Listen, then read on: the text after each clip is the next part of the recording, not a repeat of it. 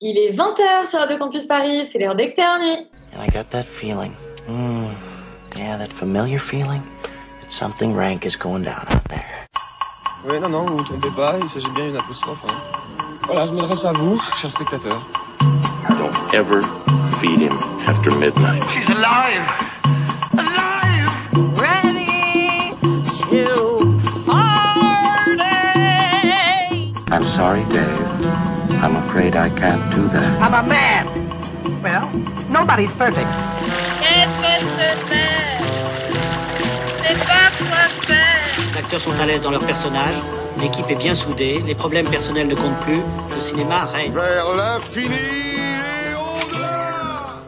Le beau temps est là, elle arrive à grands pas et avec lui plein de réjouissances comme les vacances avec la belle famille, les coups de soleil et évidemment les incendies opportunistes. Quelques conseils alors, si vous êtes vacancier mais pas pyromane, pensez à mener une enquête de voisinage pour éviter, comme Reese Witherspoon, de voir des Little Fires everywhere. Tous les moyens sont bons pour se renseigner en amont, y compris le dark web, terrain de jeu de Guns Akimbo. En destination, on vous invite à découvrir l'Espagne avec toute la bande de Valeria, héroïne ibérique de Netflix, ou de voyager dans le New York des années 60 en compagnie de la toujours aussi fabuleuse Mrs. Maisel. Pour les plus aventureux d'entre vous, il y a toujours l'inconnu, des dimensions multiples de Rick and Morty, l'espace étant une dimension, une dimension plutôt une destination sûre depuis qu'elle est surveillée de près par Steve Carell et sa Space Force. Et pour les plus tièdes ou les plus vieux, on recommande les jeux de société, le tarot, le Monopoly, et pourquoi pas une partie de domino avec Brian de Palma, externe nuit, c'est parti Et on commence évidemment, comme chaque semaine, Léa, avec nos news de la semaine. Euh, et on en a une bonne, on a la programmation du Champs-Élysées Film Festival qu'on couvre quasiment tous les ans. Et oui, plutôt des bonnes nouvelles cette année, puisque le Champs-Élysées Film Festival se tiendra en ligne du 9 au 16 juin. Pour en profiter, c'est gratuit. Il suffit de vous inscrire en ligne sur le site du festival. Et la programmation a été dévoilée cette semaine. Plusieurs masterclass sont attendues, notamment celle du cinéaste Edgar Wright, le créateur de Shaun of the Dead et de Baby Driver, mais aussi de Stephen Frears, connu pour The Queen, Philomena, ou encore l'adaptation de euh, la bande dessinée Tamaradou. Euh, Côté des films, donc mardi 9 juin seront diffusés en film d'ouverture euh, le film Jumbo de Zoé Wittock avec Noémie Merlan et Emmanuel Berco, dans lequel Noémie Merlan tombe amoureuse d'une machine de fête foraine. Mercredi 10 juin, à partir de 18h, seront disponibles à l'abordage le film de Guillaume Braque et 17 Blocks de David Rothbart, euh, suivi par la masterclass de Stephen Frears. Il y aura ensuite un showcase de Clara Isé prévu à 19h. Moi, j'ai un peu hâte de découvrir euh, quelle sera l'ambiance des teufs du Champs-Élysées Film Festival euh, sur le web.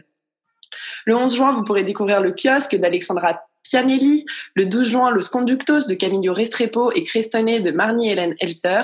Le 13 juin, Grève ou crève de Jonathan Resquigno.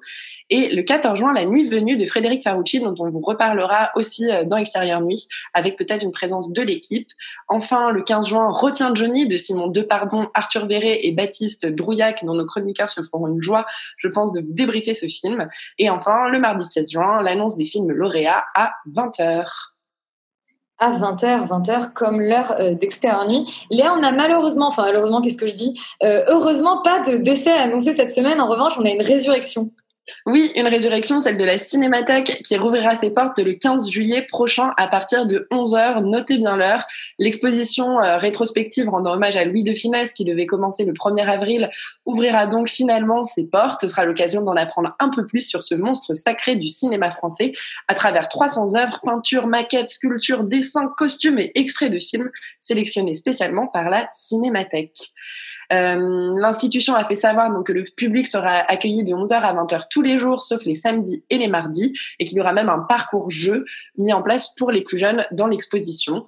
Euh, la rétrospective des films moins connus du célèbre acteur débutera également le 15 juillet à partir de 16h, avec la projection notamment de Ni vu ni connu d'Yves Robert.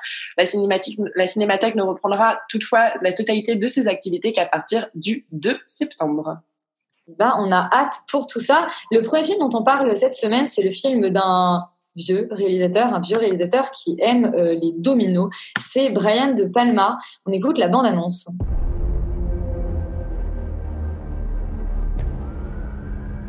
So you were there when he was attacked?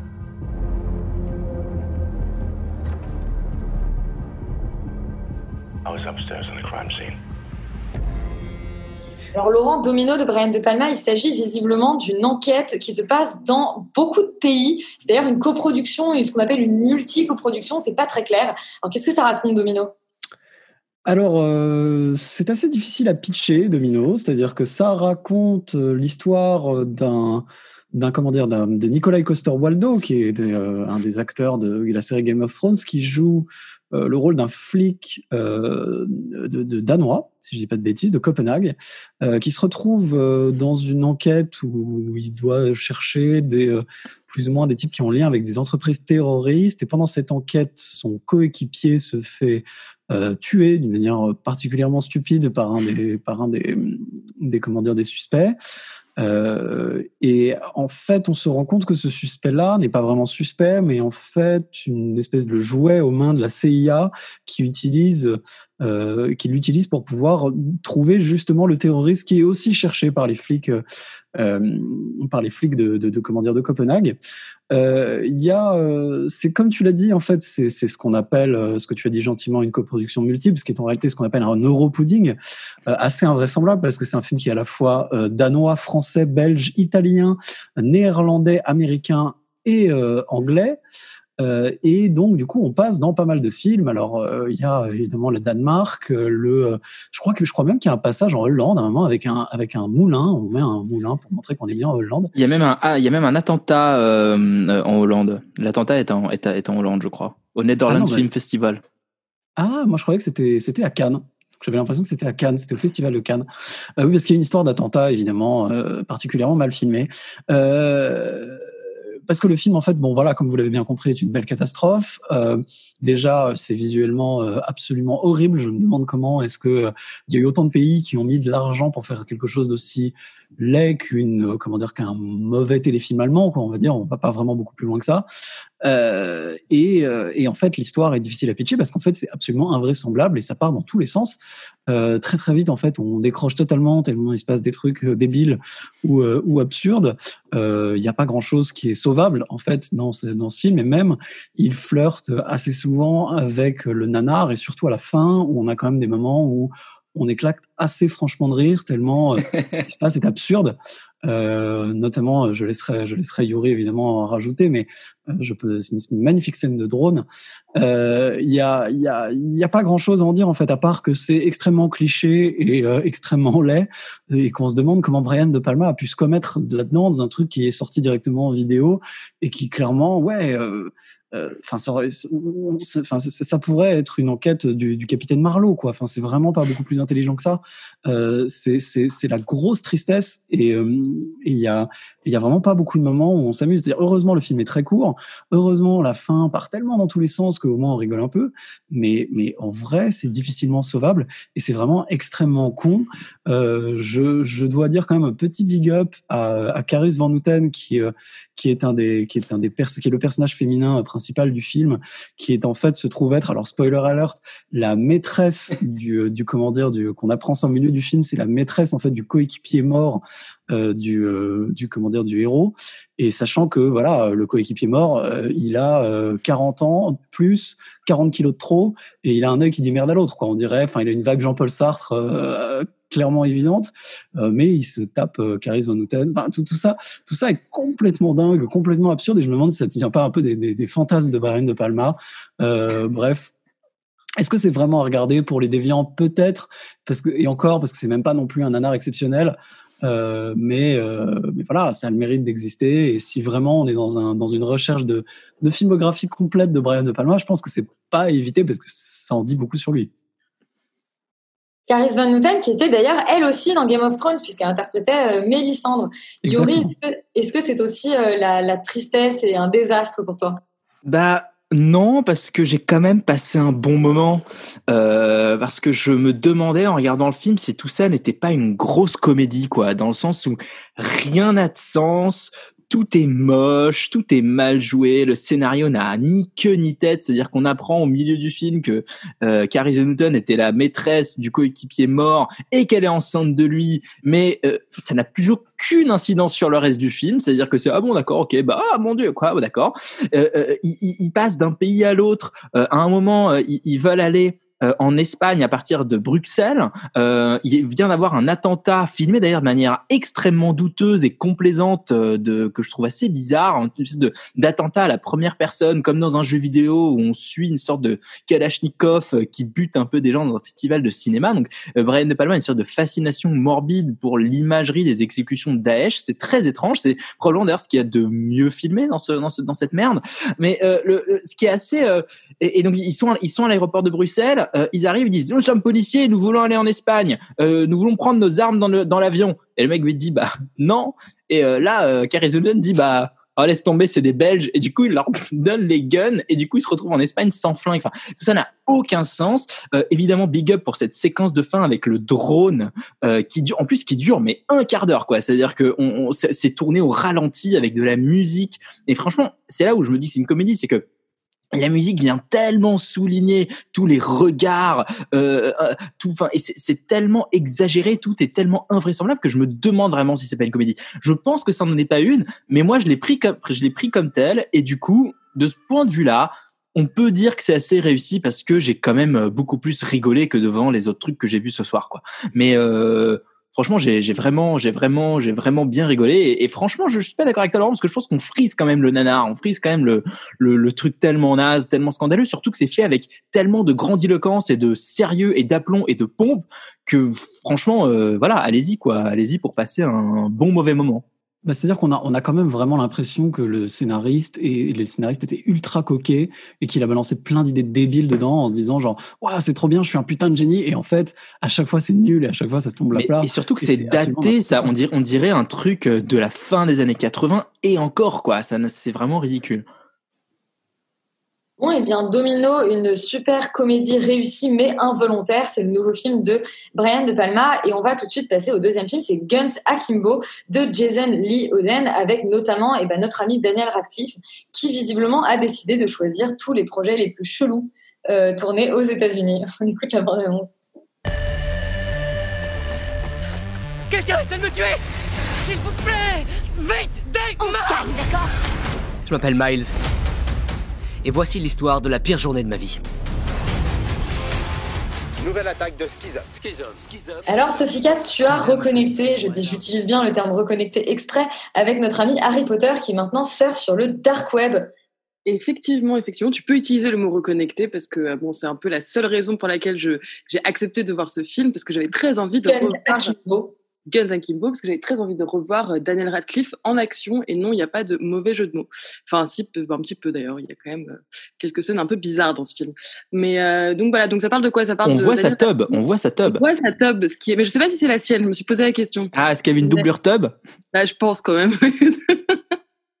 Mais euh, voilà, et donc du coup, on suit Daniel Radcliffe, qui effectivement est un petit troll de l'internet et qui à un moment donné, on comprend pas. En tout cas, moi, j'ai pas très bien compris comment il y a des mecs chelous qui débarquent chez lui et qui en gros lui greffent des, pistolets sur les mains et il se retrouve à devoir faire des free fights euh, qui sont suivis par des gens euh, sur euh, des moniteurs vidéo et, et voilà, en gros, en gros, et il doit défoncer une nana et, et et c'est une espèce de course poursuite et, et, voilà.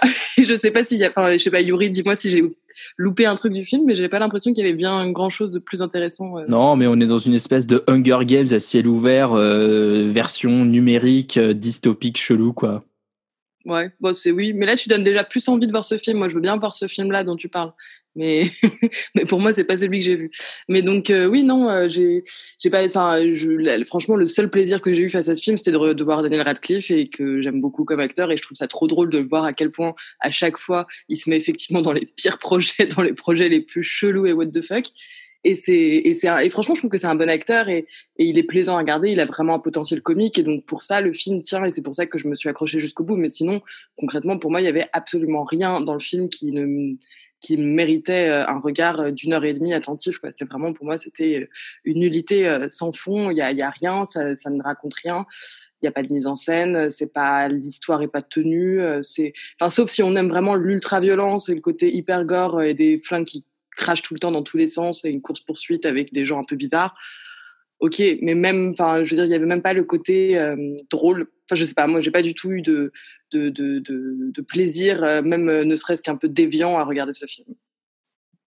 Eh bien, euh, Daniel Radcliffe, je me rappelle qu'on s'était vraiment posé la question de savoir si c'était un bon acteur, puisque comme dit Léa, son meilleur rôle, c'est quand même quand il joue le mort dans Swiss Army Man. Euh, Yori, est-ce que ça t'a plu, toi, ce film? Bah surtout que je trouve que c'est un bon acteur dans ce film, euh, notamment, c'est c'est c'est ce qui fait que le film, euh, euh, on va dire, flotte euh, pendant pendant 1h20 parce que c'est c'est un c'est une belle euh, une belle daube, euh, une belle daube.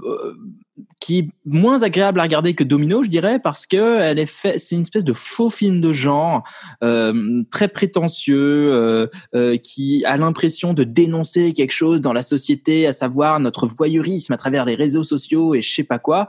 Mais tout ça est complètement crétin et n'a absolument aucun sens. Alors, il y a quand même deux, trois trucs euh, que je sauverais euh, dans le film, c'est que globalement, je trouve que la direction artistique est assez bien tenue. Pour un film qui, visiblement, a dû coûter euh, 45 euros à produire, euh, je trouve qu'il y a une vraie plus-value en termes de couleur, de lumière et, euh, de, et, de, et de mise en scène euh, que, que je trouve assez plaisant. Enfin, en tout cas, si ça avait été mis au service d'un scénario un peu moins euh, débile, écrit par euh, un enfant de 5 ans euh, qui troll ses amis de sixième sur son siège de toilette. Voilà, c'est un peu concrètement le, le degré d'humour et d'intelligence du scénario du film et qui globalement qui globalement ne n'a pas grand grand intérêt surtout que Daniel Radcliffe est probablement le seul acteur euh, parce que je sais pas trop si on peut appeler les autres les autres gens qu'on voit à l'écran euh, euh, si on peut leur euh, si on peut leur si on peut dire que ce sont des acteurs puisque je trouve qu'ils jouent tous comme des pieds. Et, puis voilà. Non mais après tout ça est quand même d'un goût assez douteux d'une fascination assez morbide pour l'ultra violence tout en voulant être un objet un peu chic, trendy, hipster, euh, parce que regardez comme c'est marrant de mettre en scène Harry Potter euh, dans un film de genre fauché avec avec des flingues vissées aux mains. Ce qui est probablement l'idée la plus marrante du film, qui quand il essaye de faire des trucs de la vie courante, euh, genre euh, prendre son téléphone, manger euh, avec euh, des flingues euh, clouées aux mains, je trouve ça plutôt marrant. Mais enfin pour le reste, je trouve qu'il y a comme aussi un gros problème de mise en place du monde parce qu'on nous vend une société dystopique un peu futuriste, mais il y a, aucun moment où on se dit en fait cette société, cette société-là existe, c'est-à-dire que il y a des sortes de jeux de massacre à ciel ouvert organisés par une mafia chelou du dark web, mais globalement les gens vont au bureau tous les jours comme si rien ne se passait. Donc les deux sont totalement décorrélés, déconnectés. Du coup, on ne croit absolument pas au monde qui nous est proposé. Et du coup, la pertinence de la critique sociale s'il y en a une, moi je suis pas convaincu, euh, est, est totalement nulle puisque finalement euh, c'est juste un gros délire sans euh, vraiment de fond. Donc euh, voilà, passez votre chemin. Passez votre chemin et regardez plutôt euh, le dernier volet d'Harry Potter euh, ce soir à la télé. En tout cas, on aura vraiment très très bien choisi euh, les deux films dont on a parlé ce soir, Domino et Guns Akimbo. Mais pas de panique, on parle maintenant aux séries. On passe ben, pardon maintenant aux séries. On parle en premier de Little Fires Everywhere, créé par Liz Tigelaar et qui est disponible sur Hulu. Elena, someone burned down your house with you inside. Do you know anyone that would do this? Eh bien, Little Fires Everywhere, adapté d'un best-seller et qui met en scène Reese Witherspoon, euh, Kerry Washington et puis ben, un incendie, euh, Roman. Tout à fait, Reese Witherspoon qu'on connaît de, dans Big Little Lies notamment euh, récemment et euh, Kerry Washington qu'on a vu dans Scandale. Donc on a euh, deux, deux têtes d'affiche et ça raconte, euh, en fait ça se passe euh, en Ohio dans les années 90 et en fait la série commence par, euh, par un incendie qui est celui euh, d'une maison, euh, celle de, de de, de Helena Richardson, donc qui est jouée par euh, Reese Witherspoon. Et euh, en fait, la série va remonter quatre mois plus tôt, euh, avant cet incendie, pour commencer par l'incident déclencheur, qui est donc l'étincelle, pour arriver, pour nous montrer en fait euh, ce qui a mené à cet incendie. Et cette étincelle, c'est la rencontre entre deux familles, euh, celle de Helena Richardson, qui est euh, donc euh, celle de, Reese Witherspoon, qui est blanche, riche, etc., qui loue un appartement secondaire à Mia Warren, qui elle est une artiste, une mère célibataire noire qui vit avec sa fille. Et euh, il va y avoir une tension qui s'installe instantanément dès que les, deux femmes se rencontrent, et ça va exploser progressivement jusqu'à brûler au sens littéral, puisque on arrive à un incendie. Moi, j'ai pu voir pour le moment que deux épisodes et je suis assez mitigée, voire pas très emballée, notamment parce que j'ai trouvé le pilote en fait très raté et le, et le deuxième épisode pas mal. Donc, euh, je sais pas trop encore quoi en penser, donc j'attends la suite. En fait, ce que je reproche à la série pour le moment, c'est que je la trouve très littérale, très littérale et très simpliste. D'une part parce qu'on comprend euh, dès les premières minutes tout l'enjeu de la série, mais pas de, la, pas de manière positive parce qu'on a, on a plus de surprise avec cette métaphore qui est très simple de, de l'incendie, une tension euh, raciale entre les deux qui finit par exploser et euh, brûler, etc. Euh, pourquoi pas Mais finalement, en fait, toute la, tout le reste de la série est, très, est, tout aussi littéral. Et je trouve que du coup, ça manque beaucoup de subtilité.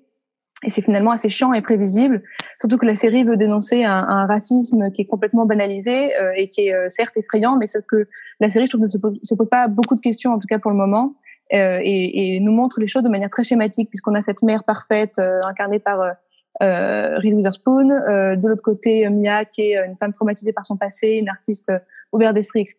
On a la fille d'Elena qui elle est, une, est la fille rebelle, donc des figures qu'on a un peu déjà vues et revues, avec une intrigue qui est très classique donc, euh, bref, je trouve que la série est, est, pour le moment très schématique et, et, manque surtout de personnalité et de subtilité. Et ce manque de personnalité-là, on le retrouve notamment euh, dans la mise en scène, qui je trouve cache un peu son, son côté cheap par euh, une, une image qui, euh, qui est jolie. mais sauf que ça fonctionne pas, en tout cas, ça n'a pas fonctionné pour moi parce que je vois des, des auteurs qui ont voulu, qui ont piqué à Desperate Housewives, à, à Big Little Lies et qui ont voulu faire une esthétique un peu dans le même style, sauf qu'il y a, plus de personnalité, il y a plus de style euh, dans la mise en scène de cette série, ce que je trouve euh, assez dommage. Et en fait, ce que j'ai trouvé particulièrement intéressant dans l'épisode 2, que j'avais pas vu dans, dans, dans, le pilote, c'est euh, cette guerre euh, mêlée à de l'amitié euh, un peu malsaine entre ces deux femmes et qui sont surtout deux mères, et d'étudier euh, la source de cette compétition et de toute cette violence féminine qu'il y a entre les deux. Et c'est ce que j'ai trouvé très intéressant, notamment, je pense à une discussion sur la maternité dans l'épisode 2 qu'elles ont toutes les deux. et c'est là que j'ai vraiment commencé à avoir une personnalité à la série et quelque chose de, de nouveau. Donc voilà, pour le moment, euh, j'en suis là, j'ai vu que deux épisodes, donc affaire à suivre. Mais je j'ai trouvé le pilote en fait un peu grossier avec euh, la musique qui veut souligner des, des scènes un peu mélo euh, et une intrigue qui est encore très schématique, mais euh, quelques pistes qui peuvent être intéressantes à explorer, donc euh, à suivre. Donc de l'espoir dans cet épisode 2 de euh, Little Fires Everywhere. Sophie Kat, toi, dis donc, tu quittes plus les années 90, tu y étais déjà avec euh, I Know This Much Is True la semaine dernière que tu avais beaucoup aimé. Est-ce que euh, est-ce que c'est pareil avec Little Fires Everywhere? Eh ben écoute, oui, c'est pareil, mais alors je rejoins Roman parce que moi j'ai vu plus d'épisodes que Roman, j'en suis au cinquième là, je crois. Et, euh, et effectivement, le premier, je l'avais trouvé euh, très raté, très plat, pas du tout intéressant. Je me disais bon bah ok, on s'accroche un peu quand même, on essaye parce qu'il y a la radio. Mais sinon, j'avoue, je pense que si euh, j'avais pas dû voir, non mais c'est vrai, c'est c'est quand même dommage parce que si j'avais pas dû voir la série pour la radio, vous êtes obligé de les regarder en entier. Oui, non, mais je pense que du coup, en tant que spectatrice lambda, j'aurais pas, j'aurais abandonné au bout du premier épisode. Donc c'est vraiment dommage parce qu'il est vraiment vraiment raté ce pilote. Mais euh, dès, l'épisode 2, euh, j'ai trouvé effectivement qu'il y avait déjà des choses qui commençaient à se dessiner, qui étaient intéressantes, et directement j'ai été emballée après avec les, les épisodes qui ont suivi parce qu'en fait la série devient de plus en plus riche et propose de plus en plus de fils sous-tendus sur bon effectivement la question raciale et la question euh, de, de, de du racisme et, euh, et, du racisme complètement intégré et complètement euh, et, et, et l'impossibilité en fait à communiquer entre euh, entre ces, ces deux enfin, ces deux femmes. Et, euh, et c'est hyper intéressant parce qu'en fait on peut pas il y a pas c'est pas enfin comment dire c'est jamais bon voilà ça va être c'est jamais blanc ou noir. enfin, il y a toujours. Ah bah bravo, Sophie bravo. non, mais il y a toujours des zones de gris, il y a toujours des zones un peu, un peu étranges où on se dit effectivement. Michael Jackson? Voilà, il y a toujours une petite zone Michael Jackson et on se dit toujours bon, on, c'est, c'est, on peut comprendre chacun des personnages, on peut comprendre les réactions de chacun des personnages, on comprend pourquoi l'une est tellement énervée, l'autre pourquoi elle comprend pas, on comprend aussi parce que moi, ce qui est très intéressant aussi, c'est que la question du racisme se répercute dans les générations plus jeunes du coup et comment les enfants de Reese Witherspoon du coup, de, son personnage qui sont censés être, enfin, on a, on a l'impression sous le vernis, enfin, que qui sont très très très tolérant, qui a aucun souci. Euh, la fille aînée de la famille sort avec un mec qui est noir, etc. Voilà. Et on sent quand même qu'il y a tellement de choses qui sont intégrées en fait de, de réflexes qui sont intégrés de racisme que c'est hyper intéressant de réussir à les mettre en scène de cette manière-là et en même temps on voit aussi de l'autre côté avec la fille de Mia que elle a intégré aussi une forme de racisme dans le sens où elle est absolument et aussi parce qu'elle a envie de s'intégrer etc mais que du coup elle accepte beaucoup de choses de la part des blancs parce que euh, dans une espèce en tout cas que ce que sa mère voit comme une espèce de référence à l'esclavagisme une forme d'esclavagisme intégré. Et donc du coup il y a quelque chose de très très intéressant comme ça sur euh, la transmission en fait un peu du trauma et, des, et du, du, du ré, de répétition de schémas et ensuite il y a toute la question de la maternité et aussi du coup il y a toute une problématique qui arrive à un moment donné d'une d'un enfant adopté donc par un couple de de riches blancs et euh, et que c'est une enfant euh, asiatique qui a été adoptée. Et bon je vais pas trop déflorer l'intrigue mais tout le monde finit par être un peu mêlé dans ce truc-là.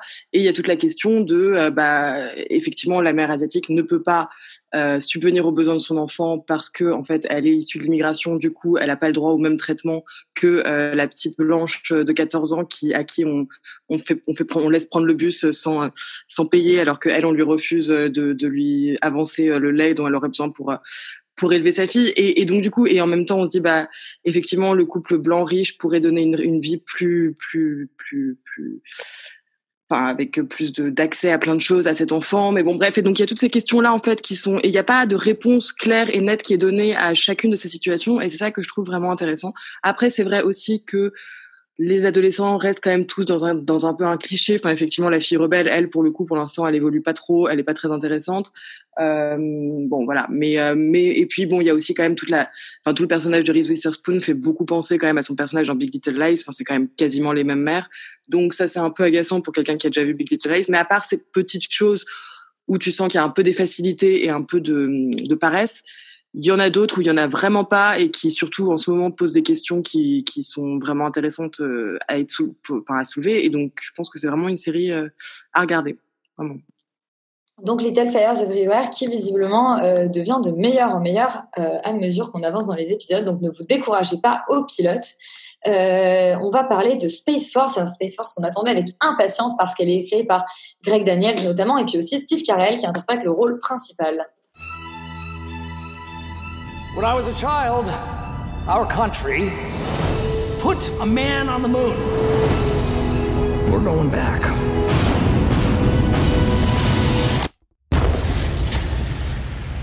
Shit. How many times do I need to apologize? Space Force, Yuri, tu l'attendais avec impatience. Est-ce que c'est au niveau de tes, de ton, de ton envie, de ton désir de regarder cette série? Bah c'est ouais. Alors tu me laisses vraiment pas l'occasion de la défendre là en posant cette question parce que non. En réalité, non. Juste euh, un peu pour rappeler l'histoire, ça ça raconte euh, l'histoire d'un général américain joué par Steve Carell qui s'appelle Mark Nerd et euh, qui euh, en fait on, on, on le on le il nous est présenté le jour de sa nomi enfin le jour où il obtient la quatrième étoile, le, enfin le quatrième grade, donc le grade supérieur, le, plus important dans l'armée américaine, où en fait il il, s'imagine promis à une grande une grande euh, une grande carrière dans la Air Force, donc un truc très noble. Et sauf que le président, qui euh, n'est jamais vraiment nommé, mais on imagine que c'est Trump, a décidé qu'il fallait euh, construire une Space Force, à savoir donc une sorte d'armée de l'espace pour pour être euh, à, nouveau sur le devant pour que l'Amérique soit à nouveau sur le devant de la scène de la conquête spatiale. Et du coup il se fait nommer il, est nommé à la tête de la Space Force euh, contre toute attente. Euh, il va donc devoir partir dans le Colorado gérer une équipe euh, plus ou moins de bras cassés gérée par John Malkovich euh, qui lui euh, joue un, un, un, scientifique. Et donc c'est un peu c'est sur cette opposition que va jouer la série entre la rationalité scientifique de, certes, de prendre certaines décisions et euh, on va dire la volonté plus politique, on va dire un peu plus euh, euh, voilà plus plus plus humaine, plus émotionnelle, euh, qui est incarnée par euh, Steve Carell. La série démarre, je trouve, assez bien, dans le sens où il y a, y a une sorte de veine satirique euh, assez marrante. On a, on a un certain plaisir à retrouver Steve Carell et John Malkovich, mais je trouve qu'elle qu'elle s'en mêle vraiment les pinceaux au fur et à mesure qu'elle avance, dans le sens où elle se prend, je trouve, beaucoup trop au sérieux. Moi, j'aurais vraiment adoré voir un truc beaucoup plus grinçant, beaucoup plus foutraque, qui part beaucoup plus dans tous les sens. Et, et tout ça, à mon sens, reste beaucoup trop sage. Euh, c'est pas très bien écrit. On, on, on, s'attache pas vraiment au personnage principal, puisque finalement, il a plus ou moins toujours raison. Il a jamais de vrais obstacles. Euh, il y a une sorte de trame narrative qui aurait pu être assez marrante, à savoir qu'à chaque fois que ils réussissent à envoyer quelqu'un dans l'espace ou à à faire quelque chose, ils se font plus ou moins euh, couper l'herbe sous le pied par les Chinois. Mais euh, tout ça n'a, tout ça n'est jamais vraiment suivi d'effet. C'est-à-dire que c'est juste un gag un peu récurrent, sans qu'il y ait vraiment de conséquences ou de ou de ou d'enjeux réels et c'est un peu le, cas de toutes les arches narratives de la série puisque la femme euh, de Steve Carell dès le premier épisode on apprend que après son arrivée au Colorado là où est la Space Force elle est en tôle on sait pas pourquoi c'est juste un vieux gag qui revient deux trois fois dans la série et ça n'est jamais vraiment développé. Et tout ça Et ce sentiment-là d'inconstance et d'inconsistance est vraiment, euh, vraiment est vraiment, euh, est vraiment, on va dire, euh, il traverse toute la série et j'ai vraiment et j'ai vraiment eu un problème à, m'accrocher au personnage. Et vraiment à la terminer. J'ai regardé ça jusqu'au bout et jusqu'au bout, en fait, ça ne décolle jamais. Et surtout, il y a une sorte de sous-texte un peu euh, patriotico euh, patriotico américain qui qui est dérangeant puisque finalement on n'est pas du tout dans une satire euh, du euh, militarisme américain et de, ces, de et de cette volonté là de vouloir coloniser l'espace. On est au contraire dans quelque chose qui exulte un peu ça finalement. Et je trouve que du coup la série sait jamais vraiment sur quel pied danser et euh, n'arrive jamais vraiment à trouver ni le ton juste ni euh, ni exactement ce qu'elle veut raconter donc euh, pour moi c'est quand même une déception euh, assez importante que cette Space Force. Et Laurent, déception pour toi aussi? Eh ben oui, tout à fait. En fait, j'en attendais beaucoup. Un peu pareil que Yuri, finalement. hein. Je vais dire globalement un peu la même chose. J'en attendais beaucoup et j'ai été très déçu. Euh, en fait, ce qui est assez, ce qui est assez étonnant, c'est que euh, je trouve que le, le, le- la série globalement est assez regardable en fait. C'est-à-dire que j'ai pas moins une mal à la regarder que toi, manifestement, Yuri. Euh, je trouve que jusqu'à la fin, on se laisse un peu porter parce que dans le fond, euh, il y a toujours des moments où on rigole, enfin on rigole ou on sourit en tout cas. Il y a toujours des moments un peu sympas. Euh, il y a deux trois petites choses qui sont qui sont amenées et qui sont qui sont pas inintéressantes.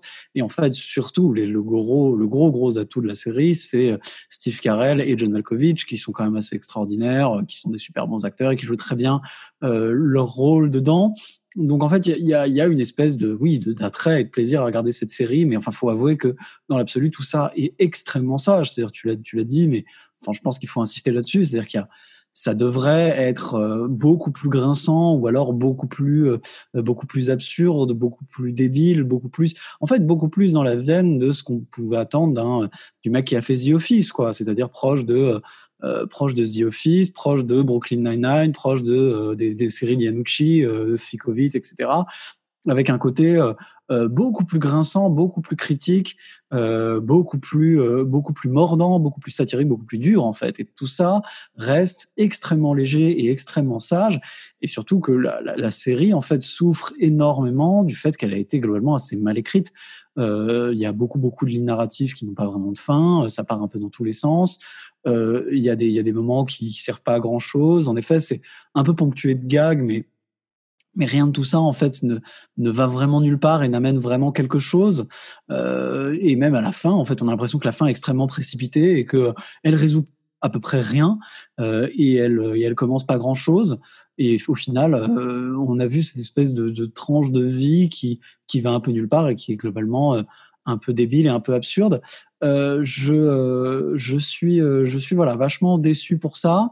Euh, et, et en fait, je trouve que c'est assez représentatif finalement de de, de, de l'esprit Netflix, c'est-à-dire que C'est ce que j'avais demandé. Ce que Voilà. j'avais demandé, ça fait très Netflix quand même, ce- cette idée de des- et des lignes narratives non terminées. C'est quand même un problème euh, récurrent des séries de Netflix. Exactement, et, et je trouve que c'est, euh, je trouve que c'est vraiment ce qu'on voit de plus en plus chez Netflix, quoi. Euh, alors que ça devrait être la disruption du, du, du monde audiovisuel, on va dire, où, il- où ils devraient tenter d'aller dans des séries de niche un peu plus dures, un peu plus violentes, ou même, ou même beaucoup de s'inspirer de HBO qui fait des choses un peu plus, un peu plus mordantes que ça. Euh, ils l'ont fait d'ailleurs au début, hein, notamment, euh, notamment avec House of Cards, bon, qui est quand même, qui est quand même, enfin, en tout cas jusqu'à jusqu'à la, dernière saison est quand même plutôt une bonne série. Euh, là, depuis depuis quelques années, depuis quelques temps, il y a très très peu de choses euh, qui, je trouve, euh, arrivent à se démarquer. Et là, clairement, on est dans dans quelque chose d'extrêmement consensuel. On n'a pas voulu froisser trop les gens, on n'a pas voulu trop taper sur Donald Trump, on n'a pas trop voulu taper sur les militaires américains. Ok, on se fout un peu de leur gueule. Ok, tout ça est quand même, voilà. On reste dans la dans la gaudriole, on va dire, mais c'est mais c'est quand même très sage. Et, euh, et voilà, et surtout, euh, manifestement, on n'a pas eu le temps d'écrire un truc correct, quoi. Ça part dans tous les sens. Il y a des idées, on a gardé des idées. Très clairement, cette histoire de euh, la mère qui est on ne sait pas pourquoi, ça ne sert à rien, ça n'amène rien. On ne voit pas le rapport avec de la, en fait- de la série, mais ça a été gardé juste parce que je pense que les scénaristes trouvaient ça marrant et qu'à partir du moment où ça a été fait, on l'a plus viré. Euh, Et si, si toute la série avait été comme ça, en fait, moi, j'aurais accepté de marcher pour un truc où, on, où, plein de trucs absurdes arrivaient et on m'expliquait forcément pourquoi. Moi, en fait, quand, quand j'ai quand j'ai vu la mère en prison au premier épisode, j'ai dit en fait c'est génial, c'est hyper drôle de faire ça sans nous expliquer pourquoi. Sauf que le- la, la série va jamais assez loin là-dedans et n'assume jamais ce filon-là pour au contraire raconter un truc un peu pseudo-héroïque euh, qui, qui moi m'intéresse pas du tout quoi. La série a le cul entre deux chaises. en gros. Oui, puis surtout, surtout encore une fois, euh, euh, n'ose pas le parti pris qu'elle aurait dû oser. Et donc, du coup, devient un truc un peu léger. C'est-à-dire que soit ils arrivent à vraiment rectifier le tir en saison 2, s'il y a saison 2, euh, soit ce sera une série qui, qui aura vraiment définitivement pas beaucoup d'intérêt, quoi. Malgré les prestations de Steve Carell et de John Malkovich. Oui, parce qu'on adore toujours Steve Carell et John Malkovich, mais ils ne sont pas suffisants pour sauver cette Space Force des, mauvaises eaux. Euh, Roman, toi, tu nous recommandes absolument The Marvelous Mrs. Maisel, dont tu as dévoré trois saisons. On va parler de la saison 3. La série a été créée par Amy euh, Sher- Sherman euh, Palladino et elle est disponible sur Amazon Prime. This is the first of a million tours.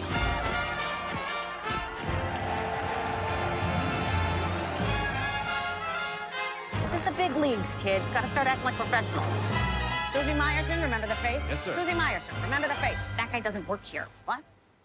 C'est D'habitude, Léa, qui est une grande amatrice de stand-up dans l'émission, mais cette semaine, c'est toi, Roman. Oui, c'est mon petit coup de cœur euh, personnel que je recommande donc fortement à Léa si elle aime le stand-up parce que euh, on est vraiment là-dedans. Euh, Amy Sherman Palladino, en plus c'est celle qui a créé euh, Glimmer Girls, donc euh, on aime bien. Et euh, Et même que le titre en français, du coup, c'est la fabuleuse Madame Maisel. Tout à fait. Tout à fait. La série est tout aussi fabuleuse qu'elle. En fait, euh, là, euh, donc c'est la troisième saison euh, qui revient alors que la série avait déjà raflé euh, 8 Emmy Awards et 3 Golden Globes. Et une saison 3 qui est pas du tout décevante, je trouve, et qui va sûrement ajouter de nouvelles statues à leur collection. Pour ceux qui connaissent pas, Mrs. Maisel, c'est une femme au foyer des années euh, 60 à New York qui est larguée par son mari et qui se retrouve donc à faire du stand-up et qui va être repérée par Susie Meyerson, qui va devenir sa manageuse. Et cette saison 3 se concentre plus particulièrement sur le, suc- le succès euh, naissant de Mrs. Maisel qui part en tournée euh, pour ouvrir le, show euh, du chanteur Shia Baldwin qui est très très connu. Et c'est en fait la, voilà la troisième saison d'une série, c'est toujours celle qu'on redoute le plus, surtout quand on a adoré les deux premières. Et moi, j'ai trouvé celle-ci particulièrement réussie et je trouve ça très drôle que elle ait été massivement critiquée par la presse puisque pour moi, il s'agit d'une des, des saisons les plus intéressantes à tous les niveaux. Déjà parce que la série, euh, de manière générale, puise sa force dans un basculement constant entre l'humour et l'émotion. Et je trouve que cette saison excelle encore plus là-dedans. C'est-à-dire que toujours est une- tout est une question de, de rythme dans Mrs. Maisel et, et les épisodes durent quand même 50 minutes. Et pourtant, cette série, alors qu'on est à la saison 3, tombe pas du tout dans l'état d'esprit éprouvant de il faut absolument remplir les trous, il faut qu'il se passe quelque chose à chaque seconde, euh, il faut qu'il y ait de l'action, etc. Et en fait, c'est ce qui est beaucoup critiqué dans cette saison. Et moi, c'est précisément ce que j'ai adoré, c'est que les réalisateurs se permettent des longueurs et sauf des moments de contemplation qui sortent la série du ton euh, euh, humoristique auquel on a, l'habitude euh, d'avoir dans, les, saisons précédentes pour laisser place à quelque chose qui est plus contemplatif et donc nouveau. Or, c'est aussi ce qui se passe pour le personnage principal parce que paradoxalement, alors que sa carrière décolle, le rythme ralentit et dès que la, la caméra se permet une pause, c'est que Midge Maisel, elle aussi se permet une pause, un moment de contemplation, d'introspection après avoir euh, galéré et avoir fait un, effort non-stop pour arriver là où elle est euh, maintenant. Et je trouve que par ce procédé-là, on est justement encore plus proche du personnage principal. Euh, et en parlant de mise en scène, je trouve cette saison brillamment filmée. C'est-à-dire que c'était déjà le cas en saison 1, en saison 2. Il y a toujours un, énorme souci de, de, de mise en scène euh, voilà, qui est encore ici pour faire jaillir la comédie, le romantisme de la série, etc. Mais cette fois-ci, on accompagne vraiment le personnage dans sa déambulation, dans son émancipation et surtout dans son emprisonnement. C'est-à-dire que ce qui est euh, différent dans cette, dans cette saison, et, c'est ce qui m'a euh, vraiment plu, c'est ce qui est très beau, c'est que on nous montre comment le personnage principal euh, découvre une liberté dans, dans laquelle elle va finir par se sentir complètement piégée. C'est, on a attendu deux saisons pour qu'elle en arrive là, et finalement, euh, son émancipation qu'elle attendait tant est pas si euh, pas si géniale que ça, ou en tout cas, elle n'est pas encore tout à fait libre. Euh, donc voilà. Et à part ça, je trouve que les, les- tous les autres personnages continuent d'avoir une super trajectoire. On retrouve euh, ses parents, Abe et Rose qui, euh, qui, qui se retrouvent sans logement, Joel qui veut ouvrir un club, euh, Suzy qui apprend à devenir une bonne manageuse, et des, perso- des personnages secondaires comme euh, Shia Baldwin qui euh, nous ancrent vraiment dans le contexte des années 60 à New York, avec voilà toute, toute cette réflexion autour de, de- des hommes noirs et ici qui plus est gays qui sont persécutés non-stop. Donc voilà, encore une, très belle saison qui, arrive à se renouveler, je trouve, euh, encore plus dans la forme que dans ses intrigues, et c'est euh, particulièrement intéressant et euh, toujours aussi drôle. Donc encore chapeau à la fabuleuse Mrs. Maisel. Ben, félicitations donc à Mrs. Maisel qui, je crois, est reconduite pour une quatrième saison. Si je ne dis pas de bêtises, je ne dis pas de bêtises, je n'en dis d'ailleurs jamais. Nouvelle série espagnole. Alors bon, on sait que le, showrunner de la Casa des Papel a commis euh, un dommage, on va dire, irréparable la semaine dernière. On a parlé de White Lines.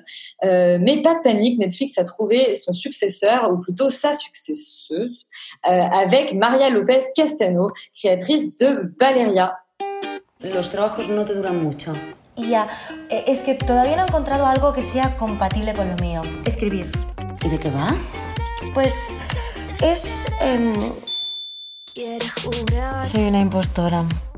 Alors Léa, euh, je parlais de successeuse. Est-ce que c'est une digne successeuse, cette Valéria et toute sa bande de copines trentenaires?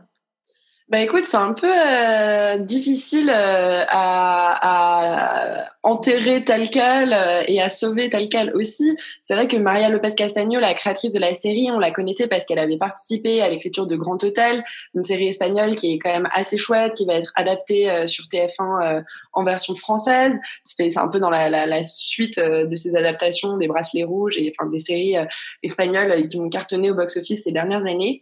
Donc la série raconte l'histoire de Valeria qui a 27 ans, qui est mariée depuis 6 ans avec Albi, je crois, son mari, j'ai oublié son nom, euh, et qui veut devenir euh, écrivaine, qui a déjà publié une nouvelle qui avait un peu de succès, et puis là, elle essaye d'écrire son roman, et on comprend qu'elle a la, panne d'inspiration, le problème de la page blanche, et surtout le problème d'un sentiment d'imposture. Elle a le syndrome de l'imposteur, elle n'arrive pas à écrire son livre. Euh, elle a plusieurs copines, donc on retrouve un peu une espèce d'ambiance à la Girls qui fonctionne pas mal par moment.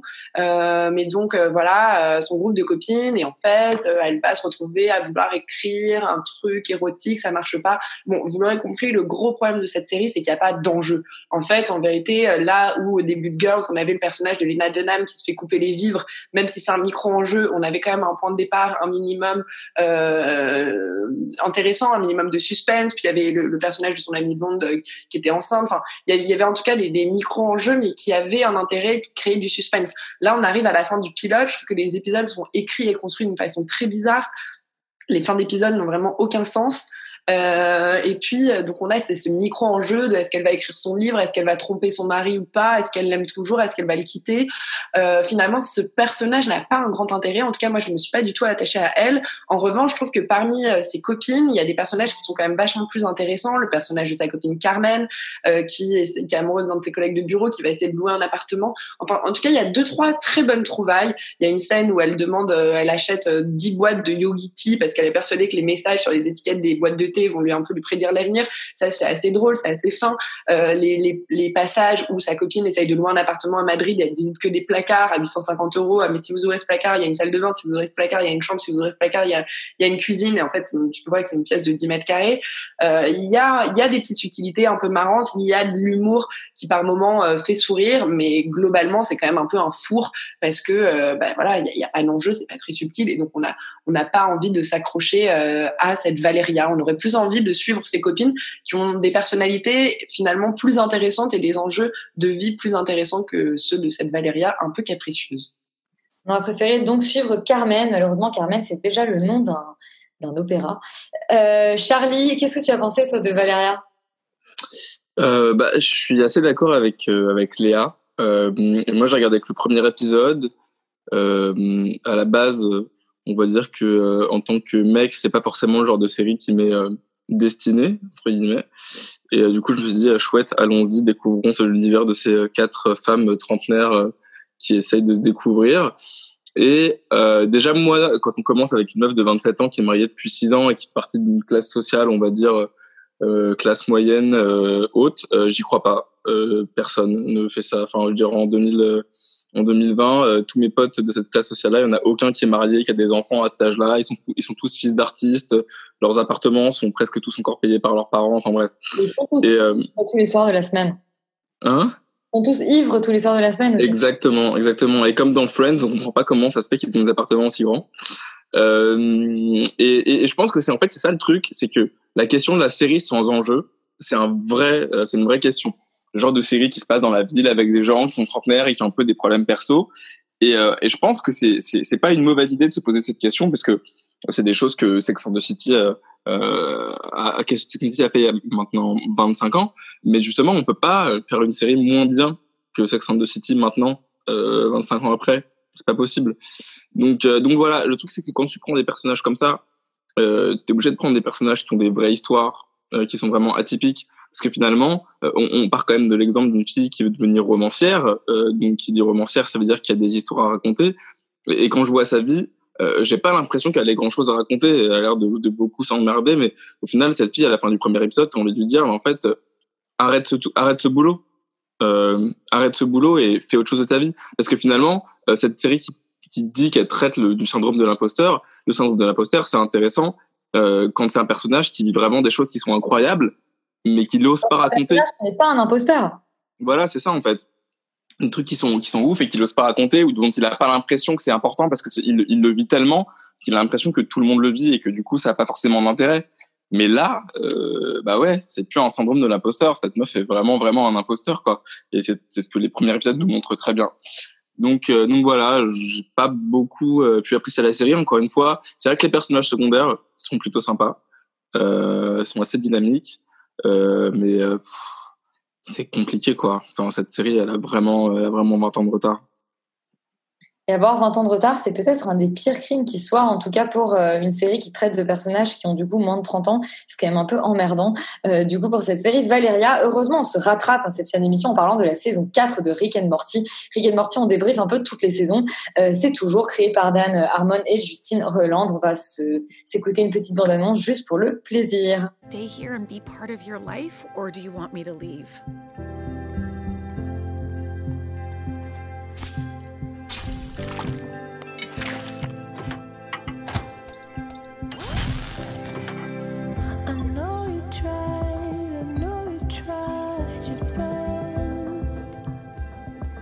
Alors Laurent, euh, cette saison 4 de Rick and Morty, euh, qu'est-ce qui s'y passe? J'imagine que c'est toujours autant le bordel. Enfin, j'imagine, j'ai regardé des épisodes, donc je le sais.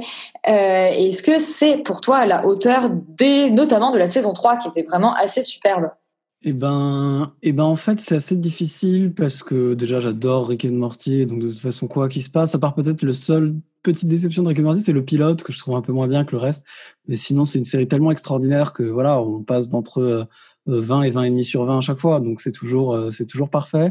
Euh, moi, j'avais trouvé que la saison 3 était absolument exceptionnelle. Euh, je pense que d'ailleurs, le meilleur épisode de la série pour le moment, en tout cas, c'est toujours dans la saison 3, mais cette saison 4, Le- Les meilleurs épisodes de la série, pour toi, c'est lequel dans la saison 3 Euh, c'est celui euh, Rick Lantis, enfin c'est celui qui se passe D'accord, avec tout le, le- dans la ville avec tous les Rick. exactement dans, dans la citadelle, l'espèce d'épisode bouteille qui se passe dans la citadelle et l'élection présidentielle dans la citadelle. Euh, le, le, là honnêtement, je trouve que tous les épisodes, je, me suis en fait rebingé. En fait, l'épisode, les derniers épisodes de la saison est sorti hier. Je l'ai regardé, je me suis rebingé en fait les tous les autres épisodes de, la saison dans la foulée. Euh, et il faut quand même avouer qu'il n'y a rien à acheter quoi. Tout est assez exceptionnel, tout est assez incroyable. Euh, c'est toujours aussi bien écrit par euh, ces malades mentaux que sont euh, Dan Harmon et Justin Roland qui arrivent à, à, à, comment dire à, à mêler le l'espèce de, de, de génie foutraque complètement insensé de Justin Roiland et, et le côté les troubles obsessionnels com- compulsifs extrêmement badants de Dan Harmon euh, qui voilà qui euh, qui écrit euh, des histoires avec énormément de complexité et de finesse à chaque fois et énormément de grilles de lecture. Euh, c'est toujours brillant c'est toujours inattendu il y a des moments extrêmement drôles il y a des moments extrêmement tristes. Euh, c'est toujours un, un, comment dire un discours très intelligent sur l'état du monde sur plein de choses. C'est en fait, ce que c'est en fait, je pense, hein, la, la, mais une, de mes séries préférées jamais faites et probablement la meilleure série actuelle, tous mes tout type de, de médiums confondus, alors que c'est une série d'animation. Euh, voilà, il y a, pas grand chose à dire. Il y a, des moments qui sont absolument extraordinaires. Le seul petit bémol que j'aurais avec cette saison, euh, c'est qu'elle a été présentée en deux fois, ce que je trouve assez bizarre. Je comprends pas bien pourquoi est-ce qu'ils ont fait les cinq premiers épisodes euh, il y a six mois et enfin trois mois et les cinq derniers, euh, voilà, en, cinq semaines là dernièrement. Euh, mais maintenant, en fait, on s'en fout, étant donné que vous pouvez la binger, vu que tout est, vu que tout est sorti et tout est disponible. Euh, donc non, c'est absolument à regarder euh, tout le temps, sans arrêt, voilà. et si vous n'avez pas vu, regardez tout depuis le début. Euh, vous laissez pas rebuter par le premier épisode, par le, par le pilote, qui est un petit peu plus dur, euh, parce qu'on sent que voilà, le pilote c'est vraiment un truc de présentation et qu'après ils ont switché pour rentrer dans des trucs un peu plus, euh, un peu plus intéressants, un peu plus méta, un peu plus, un peu plus complexes. Euh, mais vraiment, c'est, c'est, c'est, je vois pas, je vois pas comment la série pourrait être mieux. Et à chaque fois, elle nous surprend, et à chaque fois, elle est drôle, et à chaque fois, elle te fait exploser la tête. Donc non, c'est, c'est, c'est, un- c'est- il faut y aller à tout prix. Euh, donc, euh, donc regardez Rick and Morty et si vous n'avez pas encore vu la saison 4, regardez la saison 4 et sinon regardez les autres saisons puis la saison 4. Alors, les, les autres saisons, elles sont disponibles sur Netflix. On sait que c'est une série adulte swim au départ. Est-ce que la saison 4 est déjà disponible sur Netflix? Alors je crois pas, mais ça devrait l'être sous peu, il me semble. Donc voilà, c'est Euh, c'est l'occasion de rattraper les trois premières. pour une fois qu'il y a une bonne série sur Netflix, allez-y. Ah ouais, mais c'est parce que c'est pas une création Netflix. Euh, Charlie, euh, amour partagé pour cette quatrième saison de Rick and Morty? Amour partagé. Euh, pff, toute façon, euh, comme je disais euh, en parlant de Killing Eve, pour moi, euh, Rick et Morty, ça fait partie de ces séries dites jusqu'au boutiste. C'est-à-dire des séries qui ont conscience que euh, le le euh, comment dire le série-film moyen a déjà une telle connaissance des mécanismes de scénario qu'elle arrive à le surprendre sur ce qu'il connaît déjà et, euh, et, qui joue justement avec les codes des séries, avec les, les- les séries dont on voit les grosses ficelles. Euh, pour moi, dans la saison, à la fin de la saison 3, il y avait un petit peu un truc qui était amené sur sur euh, la, fin de la vénération de, la famille euh, de, Rick pour son, génie. Et du coup, la saison euh, 4 traite un peu de ça, cette espèce de moment où euh, bah, les autres membres de la famille euh, commencent à, atteindre un peu une espèce de niveau d'égalité euh, et commencent à devenir eux-mêmes un petit peu des, des, des euh, qui commencent un peu à comprendre ce que c'est que ce monde absolument incroyable, euh, toutes ces dimensions où il se passe des trucs de, de fou. Et en même temps, euh, on sent qu'il y a ce côté où euh, Rick, lui, est en train de, de faire aussi le taf euh, psychologiquement pour arrêter d'être un psychopathe, arrêter d'être un sociopathe surtout, et, euh, et, euh, et, et essayer de partager des choses avec sa famille, mais tout ça dans des proportions euh, complètement euh, incroyables. Euh, tout est over the top. Euh, Il y a toujours des références complètement méta, euh, à même à, certains anciens épisodes de, de Rick et Morty. euh, Il y a un épisode sur le sur sur le, le concept même de narration euh, qui est tellement euh, tordu que qu'il en devient incompréhensible. Et je trouve ça je trouve ça à, à la fois pas très bien parce que c'est l'épisode qui est le moins abouti et en même temps tordant parce que c'est justement euh, la raison pour laquelle est connu euh, Rick et Morty. Euh, Ils font même des blagues sur le test de Bechdel, euh, donc le test qui dit que, euh, qui, enfin, que, que n'arrive pas à passer certains films où, euh, où quand euh, deux femmes parlent, elles n'arrivent pas à parler de choses que, que d'un homme ou de, enfin bref. Ces petites Oui, pour, euh, si, on, si on doit juste recadrer pour nos, pour nos auditeurs de secondes, c'est un test très simple ou dans un film pour dire qu'un film n'est pas machiste, euh, il faut qu'il y ait deux femmes euh, nommées, qu'elles aient une conversation entre elles, qu'elles ne parlent pas d'hommes. Et effectivement, il y a un épisode de Rick and Morty qui démonte tout à fait ce. Exactement. Et qui parle aussi à la fin, à la fin de l'épisode, quand même, tu l'as dit, une espèce de d'ode extrêmement dérangeante au capitalisme débridé, euh, qui est assez incroyable dans, ce, dans cette série, dans cet épisode. Il y, a, des trucs vraiment fous dans cet épisode, quand même. Non, mais le plus fou dans cet épisode, c'est surtout qu'à la fin, il y a une référence au Covid, il y a une référence au coronavirus qui a été placée au dernier moment exprès. Et, euh, et donc, du coup, aussi au capitalisme en tant que coronavirus. Donc, du coup, les mecs sont des malades mentaux. Moi, j'ai, j'ai, le seul truc que j'ai pas fait, c'est que j'ai pas encore eu l'occasion de voir la fin euh, de l'épisode 10. J'en ai vu que la moitié, euh, qui a l'air euh, tout simplement, euh, tout simplement incroyable. Euh, voilà. Mais, euh, mais en tout cas, euh, j'ai, j'ai vraiment beaucoup apprécié cette saison, euh, même si j'ai plus l'impression que c'est une espèce de, de saison de transition euh, entre, entre, on va dire, la- les saisons 1, 2, 3, où il y avait vraiment un, un climat euh, euh, très particulier, où il y a vraiment cette espèce de supériorité de Rick sur Morty, et là où on commence à rentrer dans quelque chose où, où le reste de la famille commence à être euh, rectifié, euh, entre guillemets. Euh, mais bon, on retrouve nos personnages. Euh, Rick qui est toujours aussi gamin et qui crée un épisode entier sur une cube d'acide juste pour prouver qu'il a raison. Euh, Morty euh, qui est euh, toujours aussi euh, toujours aussi euh, débile même s'il commence à comprendre euh, un peu ce qui arrive. Euh, il y a toujours des épisodes qui, qui, qui jouent avec la narration. La seule chose que j'ai regretté un peu, c'est de, de j'ai l'impression, alors j'ai pas encore vu la, la fin de l'épisode 10, peut-être que c'est le cas, mais j'ai l'impression qu'on n'a pas trop vu euh, le, le Morty euh, maléfique. Euh, voilà. Evil Morty. Evil Ouais, Morty. mais ça, un jour peut-être. Hmm. Un jour peut-être, et donc on attendra avec impatience du coup euh, la saison 5, surtout si tu me dis que la saison 4 est une saison de transition. Euh, transition vers quoi? Si c'est vers toujours plus de folie, on est hyper chaud. Euh, avant de se quitter, Léa, on parle beaucoup de films à voir, mais voilà, on peut, on peut voir et on peut revoir des films, surtout, surtout si c'est en lien avec l'actualité. Tu nous en dis un tout petit peu plus. Oui, bah, vu les récents événements qui sont passés aux États-Unis, mais également en France, nous, on voulait vous recommander à Extérieur Nuit des films à voir, à revoir si vous les avez déjà vus ou à partager autour de vous. C'est des films avec lesquels euh, je pense qu'on apprend et on diffuse un message euh, contre le racisme. Il y a le documentaire Trop noir pour être française, un documentaire d'Isabelle Bonny-Clavry, sorti en 2015. Il est entièrement disponible gratuitement sur YouTube. Il y a bien sûr le magnifique film de Lajli, Les Misérables, sorti en 2019, primé au César cette année. I Am Negro, film de Raoul Peck, sorti en 2016, de, qu'on avait beaucoup aimé avec Sophie Catherine, on l'avait découvert à la Berlinale. Et puis il y a des séries aussi qui sont disponibles sur Netflix, notamment la série Dear White People, réalisée par Justine Simien, qui existe depuis quand même 2014, When They See Us, une série réalisée par Ava DuVernay, sortie en 2019, et Steven Seconds, une série réalisée par Vena Sud en 2018. Voilà, je vous encourage vivement à aller voir ou revoir ces œuvres, à les partager autour de vous et, euh, à aller manifester. Et aller manifester, d'ailleurs, on a certains chroniqueurs qui sont déjà absolument prêts en tenue pour y aller. Euh, et bah, Extérieur Nuit, c'est déjà la fin. Euh, ce soir, on vous a parlé donc de Domino, qu'on vous encourage si vous êtes déviant, de Guns Akimbo, qu'on vous recommande si vous êtes vraiment très déviant, ou que vous avez en tout cas une déviance très particulière euh, sur euh, Daniel Radcliffe, mais, mais ça arrive. Hein. Et sur vous- sa tub surtout. Et sur, sa, sur morte. Enfin là, ça commence à être très bizarre, mais pourquoi pas. Euh, on vous recommande en série de regarder Little Fires Everywhere, en tout cas de vous accrocher plus loin que le pilote. On a été un peu déçus hein, par Space Force, mais pas du tout par la saison 3 de Marvelous Mrs. Maisel. Euh, un peu déçus en revanche par Valeria, nouvelle petite série espagnole, et puis jamais déçus par Rick and Morty, euh, dont la saison 5, 4 pardon, est disponible sur Adult Swim et le sera bientôt sur Netflix. En attendant, vous pouvez rattraper, comme je vous l'ai dit, les trois saisons sur Netflix.